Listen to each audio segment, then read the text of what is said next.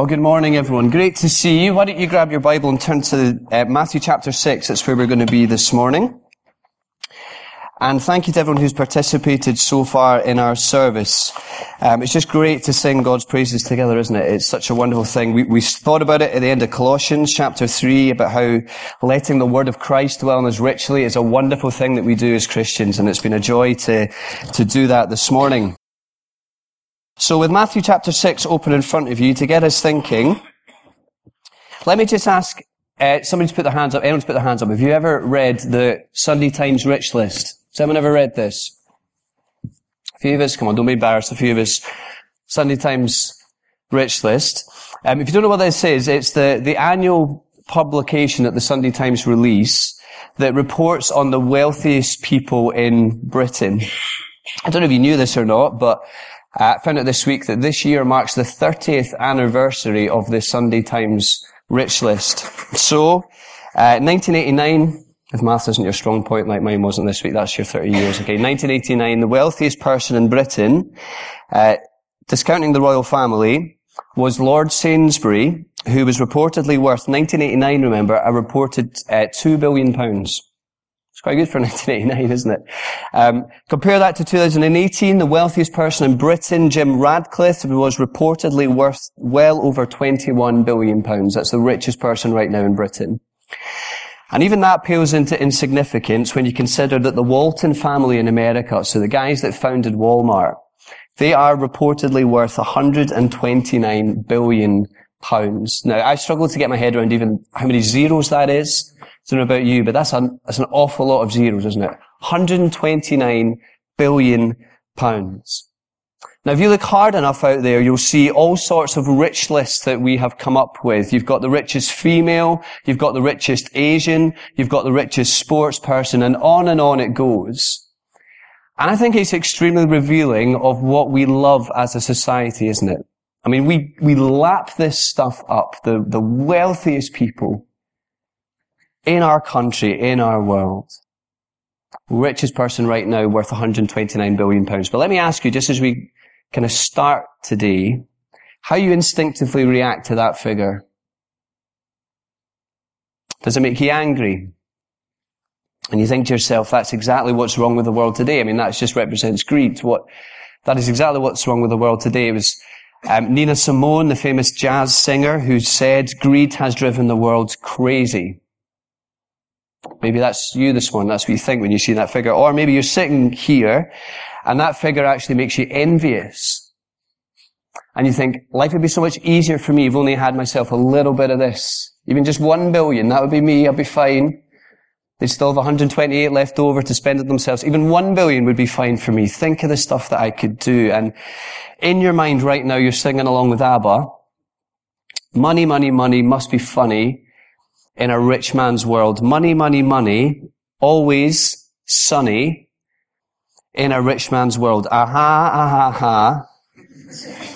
All the things I could do if I had a little money, it's a rich man's world. Now, I'm sure there's other reactions that would have been in your minds, but where I want us to start today is whether or not you'd call yourself a Christian, However you've instinctively reacted to that figure, it reveals a lot about what's going on deep down in your heart. And the Bible talks an awful lot about money. And when it does, to be honest, it's not so much about money, it's just a presenting issue. The Bible wants to go, God's Word, into our hearts and ask ourselves, what are you worshipping? What are you worshipping? What are you living for? What are you trusting in? What's the thing if you thought, if only I could get blank, then my life would be complete? What is that thing that you're living for and trusting in? I'm sure it won't surprise you to hear me say that that's exactly what Jesus is interested in. As we encounter him here in Matthew chapter 6. He's interested in our hearts. Whoever you are here this morning, he's interested in your heart. Now, if you've got your wallet there, I brought mine up here, or if you've got a coin in your, your pockets, just, or even if you haven't got it, just picture it in your head. Just lift it. Or put it in front of you. Picture it in front of you. Picture it in front of you. This, this thing that we do, this thing that we have called money.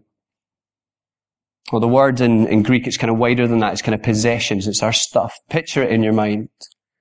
Because what we're going to do over the next few weeks before we have a break and build up for Easter is we're going to think about this thing that we call money.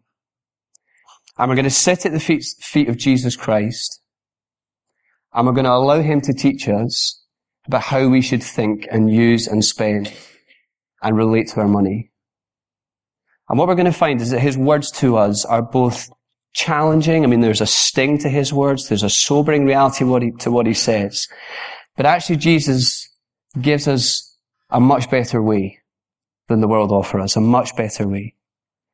And to be honest, even as Christians, sometimes we don't really know what to do with money, do we? Don't really know what to do, what to think about it. How much should I use? How much should I give? How much should I keep?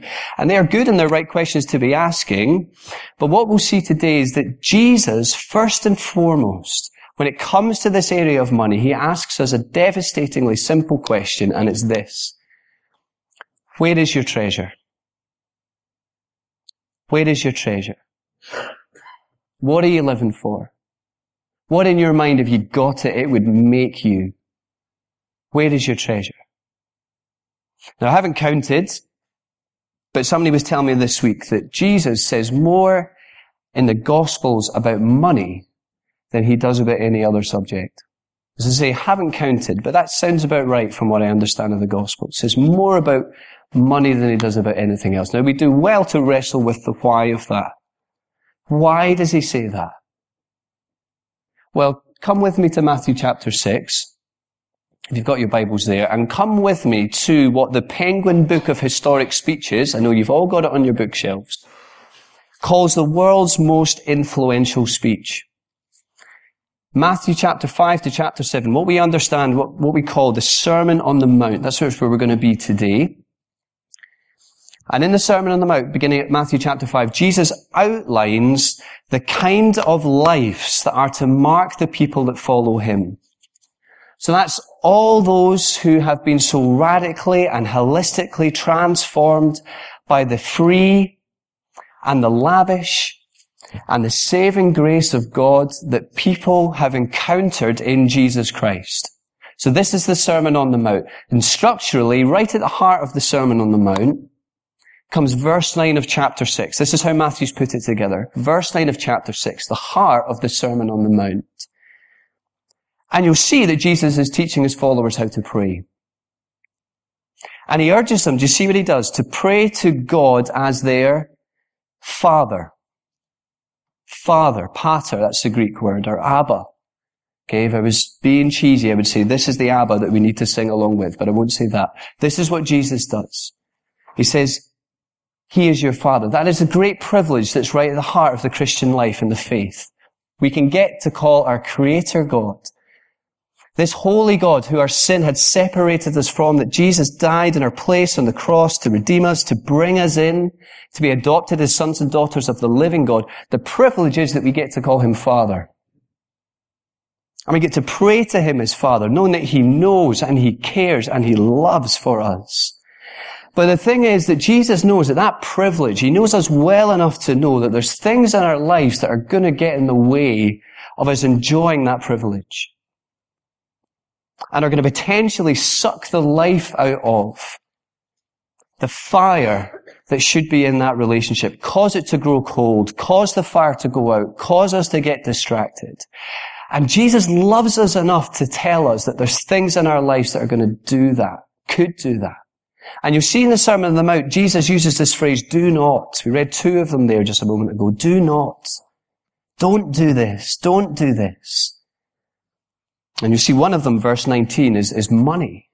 It's possessions, it's stuff. And so Jesus warns his followers that a wrong attitude to money can be a hindrance can quench, can crush that authentic relationship that we have with our Heavenly Father. And that is the most important thing in our lives. The most important thing in life is where you stand in relation to God, your Creator. You see, Jesus isn't getting on our case. Jesus isn't killing our joy. Jesus isn't trying to take us on a guilt trip. Jesus, remember this is the most loving person that has ever walked this earth, says, I want to love you by telling you about this stuff. Because I want you to know what you have in me, this relationship that you have with your Heavenly Father. And so we'll jump in then. Jesus says, where is your treasure? We'll jump in at verse 19 of chapter 6. And Jesus, this Sermon on the Mount, we're reading that this crowd have come to Jesus. Jesus is teaching them from the mountain and he's essentially asking them three diagnostic questions that get right to the heart of where their hearts are. And these are the three questions that we're going to ask ourselves this morning as we think about our attitudes in our hearts towards money. Here's the first one. Are you spending rightly? Are you spending rightly? Verses 19 to 21. Because when you stop and think about what Jesus is saying here, essentially what he's saying, and hear me right, is spend, spend, spend. Right?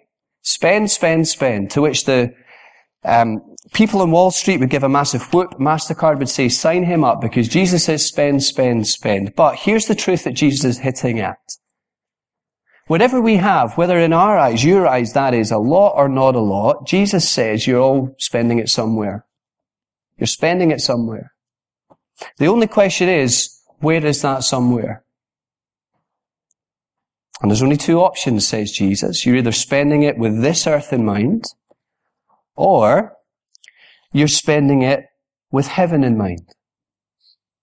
There's only two places you can be spending the money. You're spending it on earth or you're spending it in heaven. And here's the reality trick that Jesus drops in at this point. That if you're spending it, if you're using your stuff, if you're pouring out your energies into accumulating more things down here, then know that moth and rust will ultimately destroy everything that you've invested in. That's, that's the warning, the loving warning that Jesus makes. Now, I wonder if you've ever had any encounters with moths over the years in your lifetime. You ever experienced moths? I See how he's picked his, his images well here? I remember um, the first day of work as a lawyer that I ever had years ago. I bought myself a navy suit. Thought it was the bee's knees. Right? As a student, I'd been wearing hoodies all my life and trackies for the last five years. All of a sudden, I think I'm James Bond. I'm strolling into the office. Loved this navy suit that I bought. And one summer, I left it at Alex's parents' house. And I, we left it for three, four months. We came back and I put this suit on again. And all of a sudden I noticed it felt quite breezy down below. And I looked down and sure enough, the moths had chewed a massive patch in the one place where you don't want a patch on a suit. and the suit was completely ruined. I couldn't wear it again. I had to bin it. The whole thing. Just ruined. And that's exactly what Jesus is saying, isn't he? If you're spending yourself on things down here, moth and rust will take it. They will take it. And thieves will break in and steal. This is the other thing that he says. And, and I presume this is him talking about the, the suddenness of, of things being taken from you. Now, I remember that genuinely the first day that I walked into my job as a lawyer, I remember it well. The date was the 14th of, sorry, Monday the 15th of September 2008. And do you know why I remember that date? Some of you might remember that date. Because that was the day that Lehman Brothers went under. I just, this was my first day of work. I walked in and this has happened. I thought this is the working world. This is what happened. The, the first day, arguably, you could say, of the credit crunch that happened in 2008. And so I'm watching this and I'm watching literally stock markets collapse in front of me and I'm watching people lose their jobs round about me. And I'm watching lives, things that have been built, mortgages that have been taken out, bills that need to be, and people's lives are collapsing all around. And I think that's what Jesus is talking about here, isn't it? That how fragile is our economy? How fragile are the things of earth to build your lives upon? And how suddenly things can change in an instant. And if you've invested yourself in things on earth, Friends, Jesus says that's a very dangerous place to be. To paraphrase Shakespeare, what will I win if I sell eternity to get a toy? Jesus says you'll win nothing. When it comes to your money, and this is true, isn't it? Either it's leaving you or you're leaving it. The only two possible outcomes. But Jesus says, listen to me to this crowd. Lovingly, he says, listen to me. I want you to spend with heaven in mind. I want you to spend and invest in eternity. I want you to make deposits in my kingdom. And so the question then becomes, what does it mean to spend with heaven in mind? Well, we're going to come back to this in a couple of weeks' time and, and think about a parable that Jesus told in Matthew 25 that, that talks about this exact thing. But in the meantime, to see how he's urging his followers to use their money and to think kingdom. Right? Think kingdom. Think about how you can use your stuff to love people, how you can invest it in caring for God's people, how you can love your neighbor, how you can use it for the furtherance of the gospel all around the world and in our city as well, so that many more people will come to know Jesus for themselves. He's saying here, isn't he? Use it. Store it in heaven. Use it for my kingdom. Randy Alcorn in his great little book, The Treasure Principle, and if you want to borrow it, I've got it at my office afterwards. He puts it like this. when it comes to our money, we can't take it with us, but we can send it on ahead. And Jesus invites us as we think about this whole area of money, of, of stepping out in faith and building our life, surrendering them to His will and surrendering them to His kingdom. He invites us, do you see, to believe the promise of verse 33, that we can seek first the kingdom of God, that we can seek first His righteousness, all the while knowing that our Heavenly Father will provide for all of our needs. All of our needs. In a world of worry, friends, those should be such refreshing words to hear. That our Father has got this one. And that we can step out in faith and surrender our lives to His will and live for His kingdom. Because that investment, says Jesus, what a wonderful promise. Unlike an earthly one, that promise is totally secure. That investment is in the best place possible. And it's in the place that's beyond our wildest dreams. And so Jesus says, while you're here, as my people, and how different we should be to the world on this one, as my people, invest there. And I'm assuming to eliminate any tokenistic gestures that people in the crowd might be thinking as if they can fob God off by giving him a few quid. Jesus says, remember, this isn't a wallet thing, simply a wallet thing. Because this is God we're talking about, right? He's not short on stuff. He says this is a heart thing. Where is your heart? Have I got your heart? Do I own you? Do I have you? Are you sitting at my feet? Are you right here? Where is your treasure? Where is your treasure? Because where your treasure is, that's where your heart will be. It reminded me of the, the famous quote by John Rockefeller, American's, America's first billionaire, who was asked once by a reporter how much money is enough. And he famously said, just a little bit more. Just a little bit more. And so into our money obsessed world, Jesus asks his followers, where is your treasure? Where is your treasure? Are you spending it rightly? And secondly, are you seeing clearly? So Jesus gets this and follow with the imagery here. He's a master of telling stories and using imagery, isn't he, Jesus?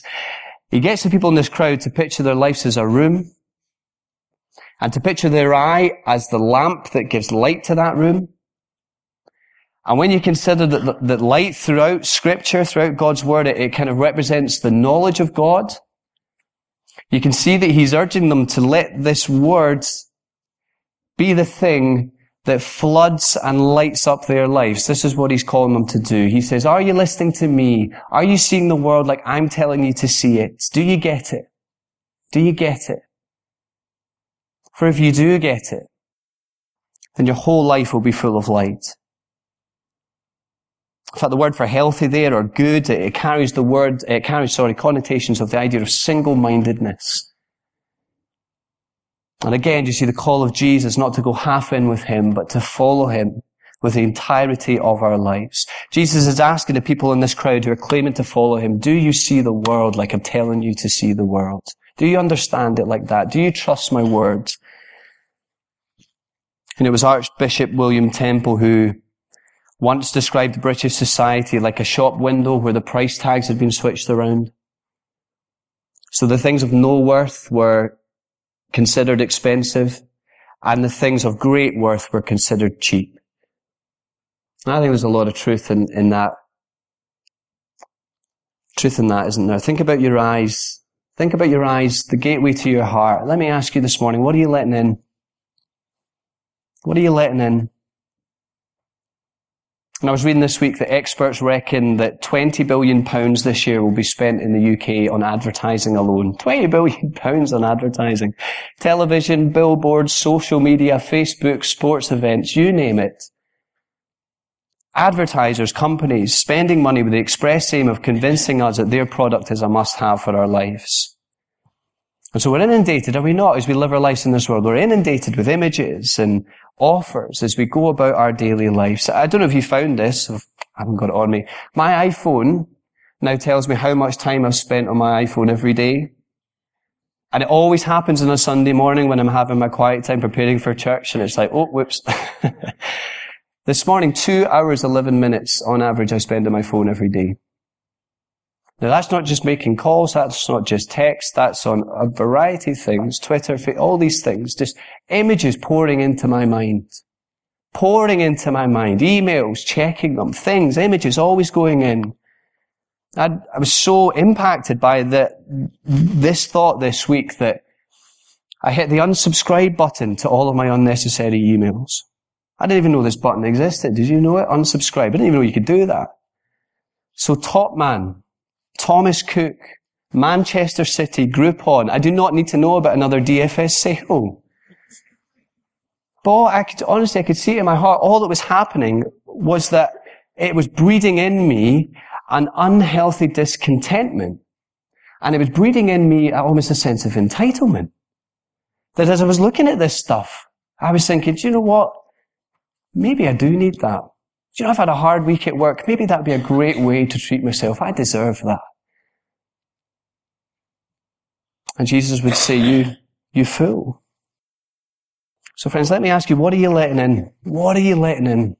And positively, let me ask you, is the light that Jesus is talking about here, is the knowledge of God, is God's words, the thing that we're allowing to light up our lives? Are we letting it be the thing that shapes our view of understanding the world in which we live? We can call that worldview. Is the Word of God shaping our minds?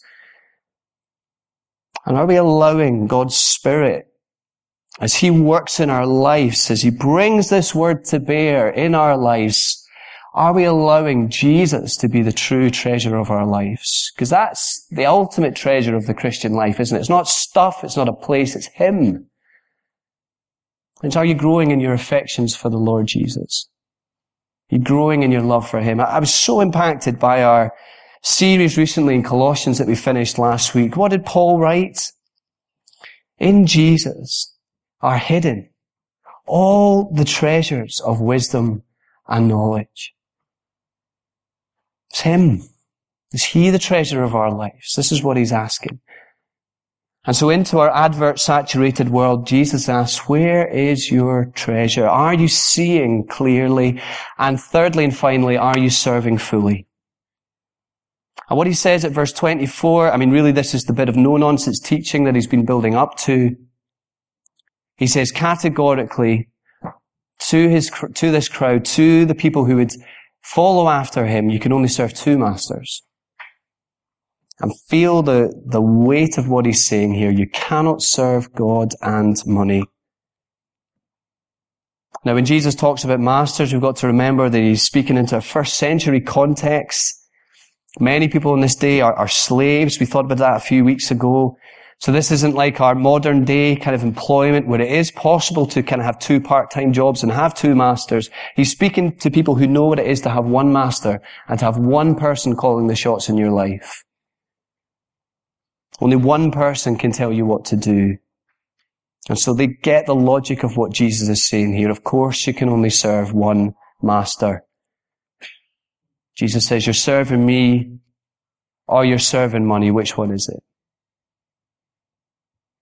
It's often said that the easiest way to catch a monkey is to, just picture in your minds, is to put a bit of banana in a jar and to put a very small hole in the top of the jar. And what will happen after a while is that the monkey will come along and put their hand into the jar and pick up the piece of banana.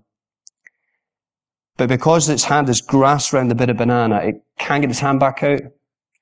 And if the jar is heavy enough, that monkey is absolutely trapped because it views the bit of banana as a possession and it cannot fathom that it, it it cannot get its hand out and have the banana. And this is apparently this is they invented this hundreds of years ago. This is the easiest way to catch a monkey. But it's exactly what Jesus is saying, isn't it? That we cannot serve God and money. You just cannot work. They cannot share the steering wheel of your life. They cannot room together in the human heart. You can have two friends, you can have two hobbies, but Jesus is saying you cannot have two masters. Again, it's another call from Jesus, do you see, to his followers to die to self, to put agendas aside, to take up our cross and to follow him for that absolute devotion, for that total allegiance, for that complete surrender to his will. And of course, we've just been singing that he surrendered himself completely to the Father's will. And he calls all those who would follow in his footsteps to do exactly the same. And so he asks us this morning, as those who would follow him, where is your treasure? Where is your treasure? I was telling you at the start, and just as we close, that the 30th birthday of the Sunday Times Rich List, I don't know if you can call it a birthday, but 30th anniversary. And to mark this occasion, the paper ran an article with Robert Watts, who's the, the kind of compiler of this list. He's been doing it for 30 years and they um, asked him to go and interview somebody about how the rich list has impacted them over the years. And so they, they uh, interviewed one person about how it's impacted them over the years and they said this, you see, I'm in my 50s now and at my age you tend to accept what you are in life and what you aren't. And I've now accepted that I will never be rich. Now, it might greatly surprise you to learn that those words are from the lips of a property tycoon down in London, whose identity was kept hidden in the article, but who is, who it did say that he was estimated to be worth in the region of 200 million pounds. Do you see the deceitfulness of riches? This is what Jesus is lovingly warning his followers to be on the lookout for. This stuff that could get in the way of choking that relationship with our Heavenly Father. And Jesus would say to this individual, you invest in the earth, moth and, rough, moth and rust will destroy it. And thieves will break in and steal it. And so we ask all of us this morning, when it comes to money, where is your treasure? Are you spending rightly? Are you seeing clearly? And are you serving fully? You know, we're going to, after we've had communion together and, and celebrated uh, what Jesus has done on the cross for us and look forward to his return, we're going to finish our service by singing one of my favorite hymns, this uh, old Irish hymn called Be Thou My Vision. And it's a wonderful prayer for that single-mindedness. And I don't know if you've ever thought about the last verse, but it goes like this. Riches I heed not, nor man's empty praise. Thou, so you, are my inheritance now and always. Thou and thou only first in my heart. High King of heaven, my treasure, thou art. Let's make that our prayer as we head into this week, that Jesus would be the treasure of our heart. So let's just, before I pray, why don't we just take a 30 seconds of quiet and let's maybe just respond to the Lord as we've heard him speak in his word this morning.